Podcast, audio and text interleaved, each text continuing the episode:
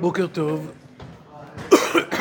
אנחנו במענה איוב הראשון לבלדה, לאליפז, בסוף פרק ז', היום אני ארצה שנעסוק במענה בלדד הראשון, אבל יש לנו שני דברים אה, שקשורים למענה אליפה, אה, שקשורים למענה איוב. אז אנחנו רק נסיים את פרק ז', אני אקרא, אני אקרא את הפסוקים מי"ג ואילך. כי אמרתי תנחמני ערסי, יישא בשיחי משכבי, וכיתתני בחלומות ומחזיונות תבעתני, ותבחר מחנק נפשי מוות מעצמותיי, מאסתי לא לעולם אחיה, חדל ממני כהבל ימיי. איוב עוסק פה בעניין של השינה.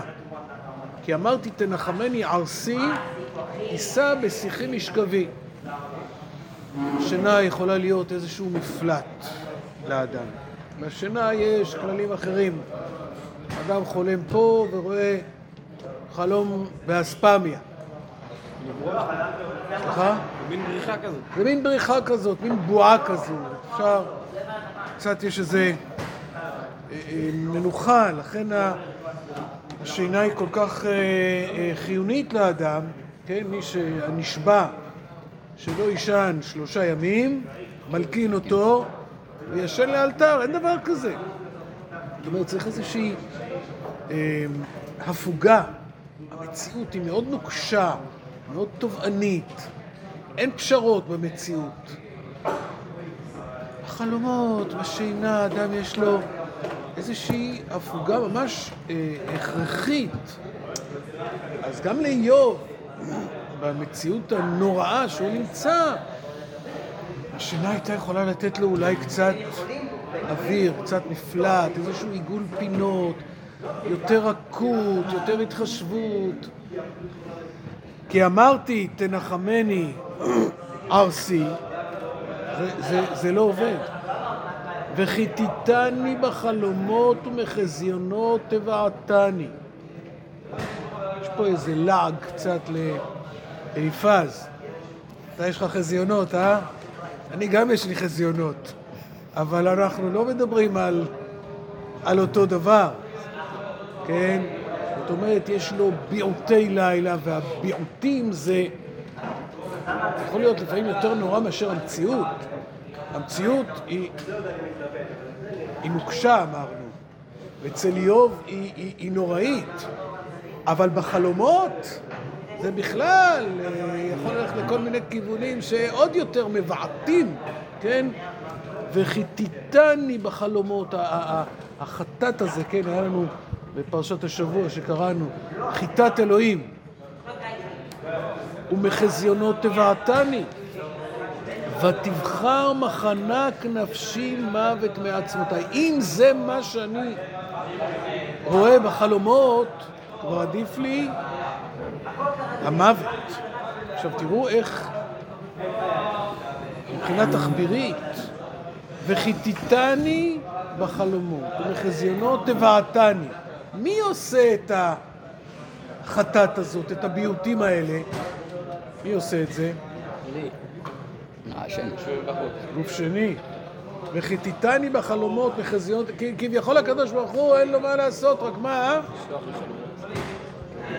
בואו נראה איך אנחנו נייסר את איוב עוד קצת. אז שוב, בניגוד לכל ה... תראו, כי אמרתי, תנחמני, ארסי. אני מחפש קצת נחמה בתוך כל המציאות הנוראה הזו. יישא בשיחי משכבי. שיח זה איזשהו שיתוף, מישהו שיקשיב לי, מישהו שיזדהה איתי. קצת נחמה, שום כלום. וכיתתני בחלומות, וחזיונות תבעתני בגוף שני, כלפי ריבונו של עולם, ותבחר מחנק נפשי, מוות מעצמותיי. ואיוב ממש מואס בחיים, מאסתי, לא לעולם אחיה, חדל ממני כי הבל ימי. זאת אומרת, תעזוב אותי במנוחה כדי שאני אוכל מה? למות. בדרך כלל אדם אומר, תעזוב אותי, תן לי לחיות. איוב אומר, תעזוב אותי, תן לי למות. הוא ממש בוחר בזה. ותבחר. פסוק י"ז: מה אנוש כי תגדלנו וכי תשית אליו ליבך ותפקדנו לבקרים לרגעים תבחננו. כמה לא תשעה ממני? לא תרפני עד בלעי רוקי חטאתי מה אפעל לך נוצר האדם? למה שמתני למפגע לך? והיה עלי למסע ומה לא תישא פשעי ותעביר את עווני כי אתה לעפר אשכב ושחררתני ואינני. מה אנוש כי תגדלנו? מאוד מזכיר לנו את הפסוקים בספר תהילים בפרק ח' כי ירא שמך מעשה אצבעותיך ירח וכוכבים אשר כוננת מה אנוש כי תזכרנו ונדם כי תפקדנו אבל איך ממשיך דוד המלך? ותחסרהו מעט מאלוהים וכבוד והדר תעתר. זאת אומרת, יש פה ממש את התמיהה הזו גם בדברי דוד וגם בדברי איוב. מה אתה מתייחס כל כך לאדם? כן? והניגוד מאוד מאוד בולט. אני רק אקרא עוד, אקרא עוד פסוק אחד מתהילים בפרק, בפרק קפ"ד. השם מה אדם ותדעהו בן אנוש ותחשבהו אדם להבל דמה ימיו כצלו. אבל דוד מתאר פה איזושהי פליאה, כן? כמו שיש שם בתהילים קמ"ד, פליאה. מה אתה מתייחס לאדם? מה אתה נותן כל כך סמכויות וכוחות ותשומת לב לאדם? אדם להבל דמה, למה אתה נותן לי בתור אדם כל כך הרבה אפשרויות? מה אני? מי אני? איוב שואל את אותה שאלה, מי אני, מה אני, ולכן מה? ותפקדנו לבקרים לרגעים תבחננו. מה זה ותפקדנו לבקרים? כל בוקר מסדר, חייל, למה כפתור פתוח? למה נעליים לא מצוחצחות? בוא נבדוק את הנשק שלך. ככה, ככה. לרגעים תבחננו, זאת אומרת, הרס"ר הולך אחריך, וכל דבר שאתה עושה, למה עשית ככה, למה לא עשית ככה, למה כן עשית ככה? תשמע, אי אפשר, כמו איזה ניידת יושבת, אתה נוהג, יושבת ניידת מאחוריך. כמה זמן ייקח עד שהוא יתפוס שעשית עבירת תנועה? קו לבן, לא, תת... לא, אי אפשר לחיות ככה. מה אנוש כי תגדלנו? בשביל מה גידלת אותי? בשביל לייסר אותי? ותפקדנו לבקרים לרגעים תבחננו. אומר פה רבי יוסף קרא בלשון הזו. על מה? סליחה. טוב שאתם שמים לב. מה אנוש כי תגדלנו, אומר רבי יוסף קרא, על מה אתה מגדל האנוש הזה ואתה משית אליו ליבך להעלותו או לרוממו, וסוף אתה פוקד מעשיו בכל עת. בכל רגע אתה בודק אחריו כדי להיפרע ממנו. אם כן, הואיל וסוף אתה נותן דעתך כדי להעבידו על חטאיו, בשביל מה אתה מגדל את האדם? רק בשביל שתוכל להתנקם ממנו. נוח היה שלא גידלתו מתחילה, שלא בא לעולם, הואיל וימי חייו מועטים. תגיד, מה אתה רוצה ממני? רש"י אומר, מה זה ותפקדנו לבקרים למרגעים תבחננו?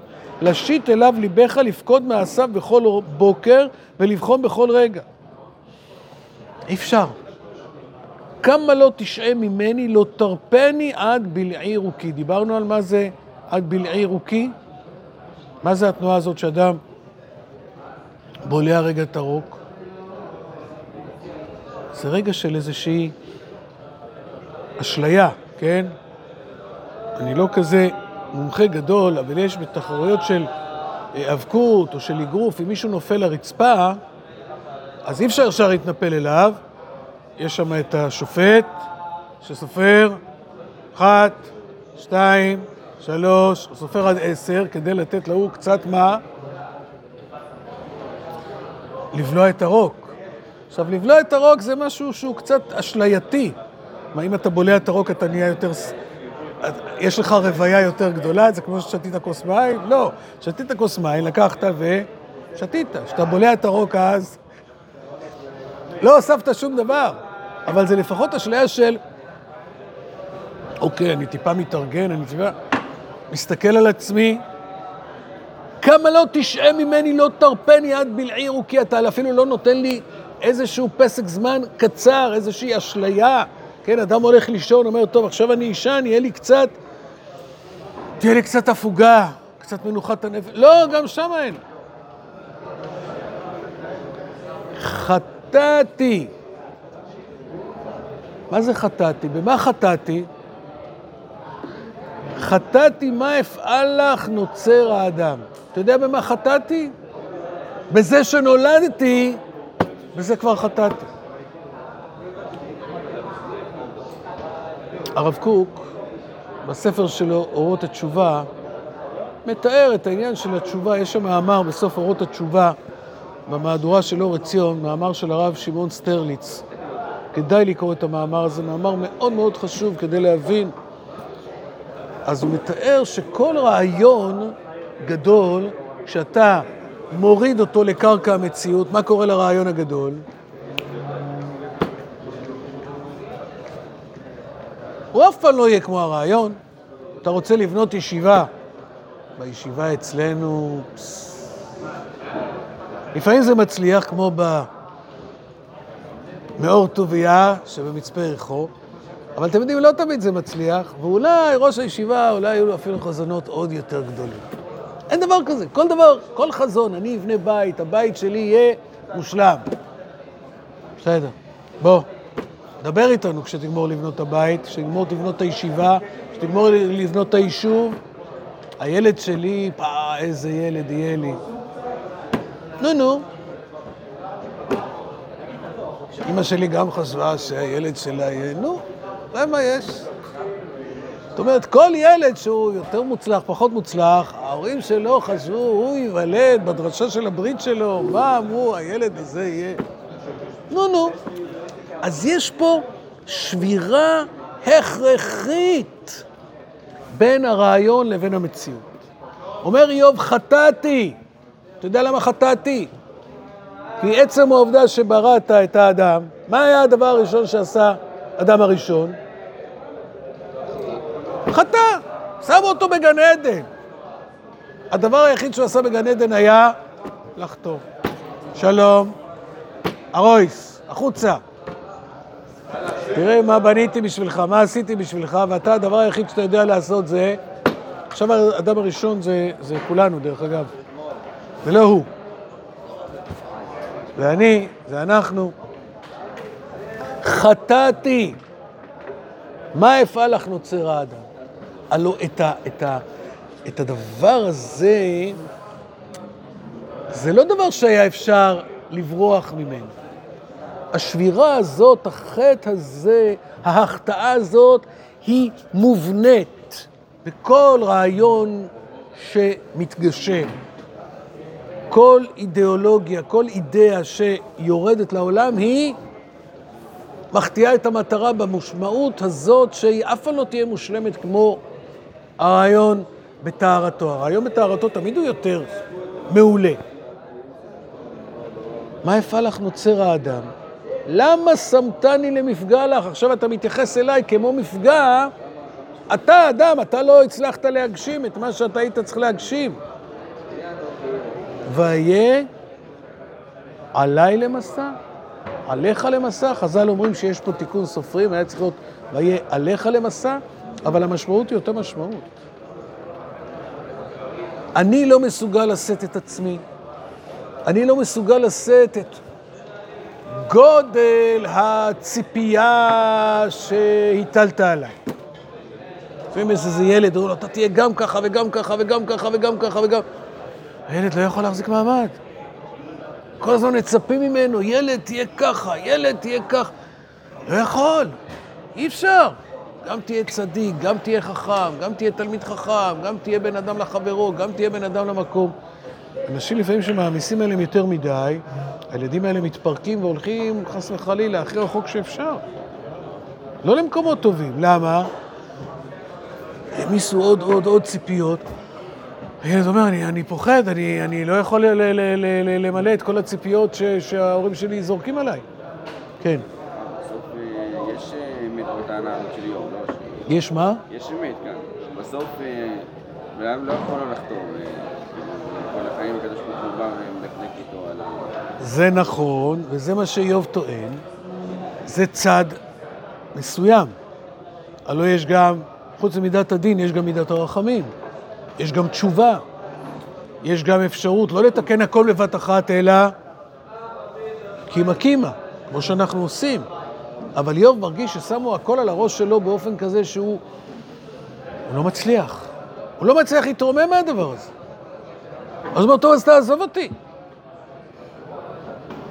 יותר מזה, הוא אומר, מה לא תישא פשעי ותעביר את עווני, כי אתה לעפר אשכב ושחררתני ואינני. אומרת, ריבונו שלם, אתה יודע מה יהיה? אתה יודע מה יהיה בסוף? אם לא תעביר את, את, את פשעי ואת חטאתי, כי אתה לעפר אשכב. אני אמות. ואז אתה יודע מה יהיה? מה זה? ושחררתני ואינני. מה זה ושחררתני ואינני? ו... כן, איזה ילד קטן אומר להורים שלו, אני אלך לאיבוד, ואתם תחפשו אותי, אתם לא תמצאו אותי, ואתם תבכו. איוב אומר, השם, אתה יודע מה יהיה? אחר כך אני אמות. ואתה תרצה, מה זה ושחררתני? מה? אתה תחפש אותי, בשביל מה אולי?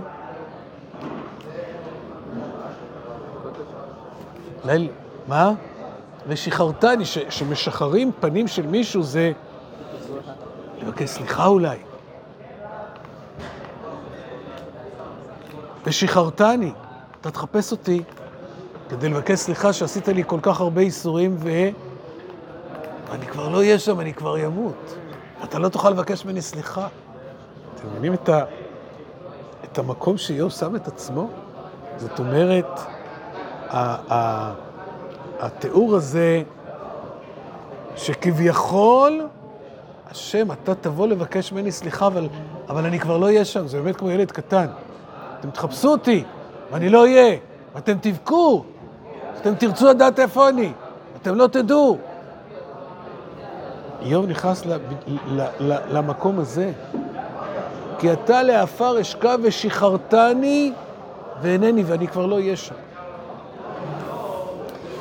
אני רוצה להתייחס לעוד נקודה אחת לפני שאנחנו עוברים לפרק הבא, שכבר הזמן עובר. אליפז דיבר על אפסות האדם. מה אליפז אמר? האנוש מאלוה יצדק, כי מעושהו יטהר גבר. הם במלאכיו ישים, הם בעבדיו ישים תעלה. בקיצור, אין לך סיכוי.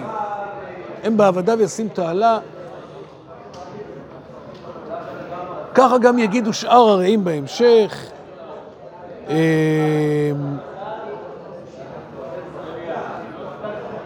ממש בלדד בתחילת המעשה הבא.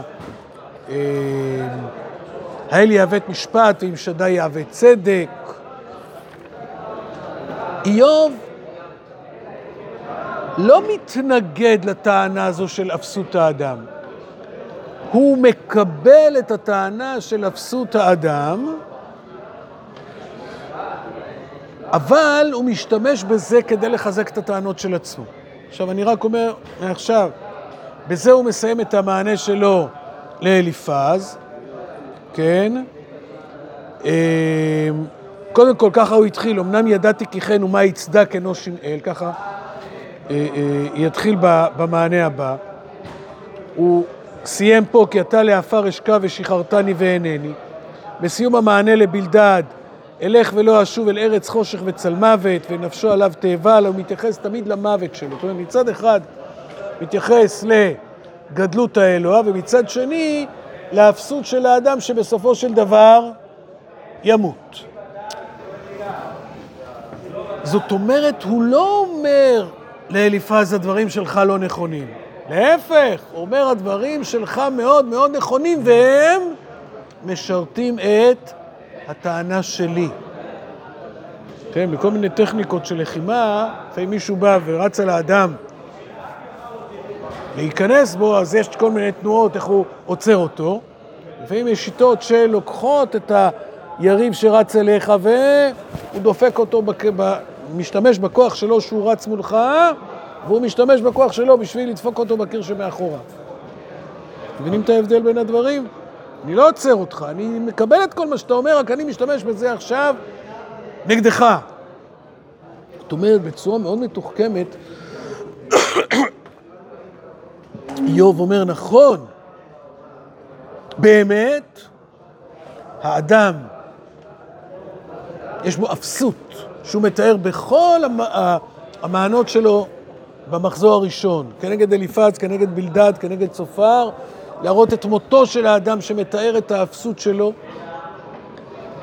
ומצד שני, מה יזכה, מה יצדק אנושים אל, אבל הוא אומר,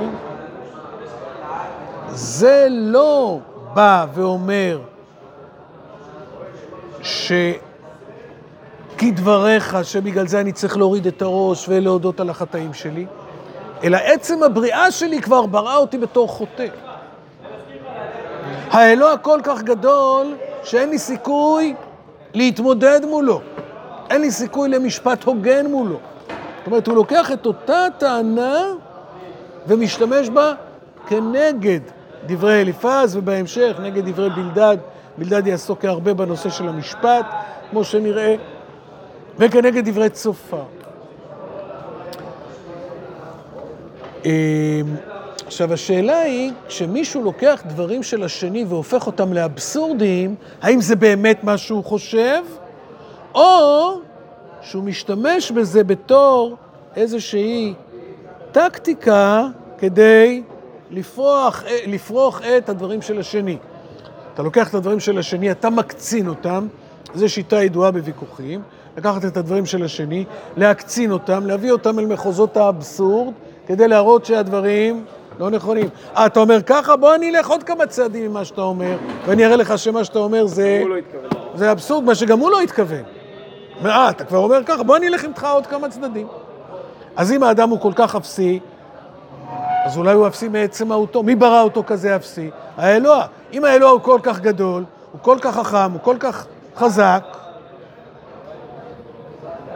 אז אין לי שום סיכוי בכלל לדון איתו. אז, אז, אז, אז מה אני אעשה עם האיסורים האלה? זאת אומרת, אין פה שום אפשרות למשפט הוגן. על השאלה הזאת, האם באמת איוב ככה חושב, או שהוא משתמש בזה רק לצורך הוויכוח, אני רוצה, לא יודע אם להעמיס, אבל להביא כאן מחלוקת מאוד אה, אה, מפורסמת, אפילו די יסודית, זה גמרא בבא בתרא. אמר רבא, ביקש איוב להפוך קערה על פיה. אמר לאביי, לא דיבר איוב, אלא כנגד השטן. כתנאי, ארץ ניתנה ביד רשע, זה פסוק בפרק ט'. רבי אליעזר אומר, ביקש איוב להפוך קערה על פיה.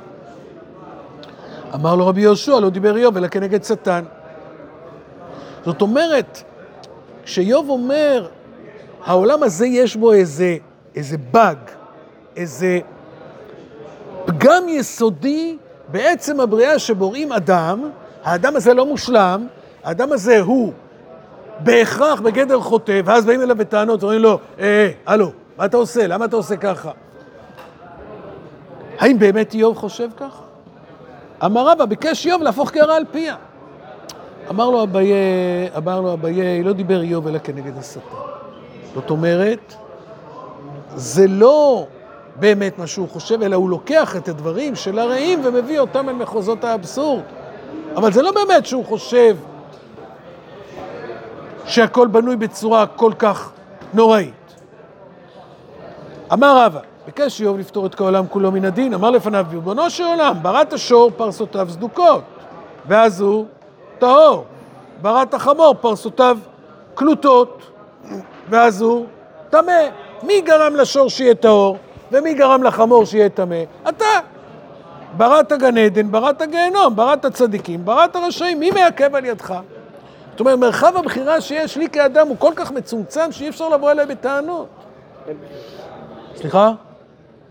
לפי מה שאומר, אין בחירה. אין, לפי, לפי השיטה הזו, אבל זו שיטת רבא, שביקש איוב להפוך קערה על פיה.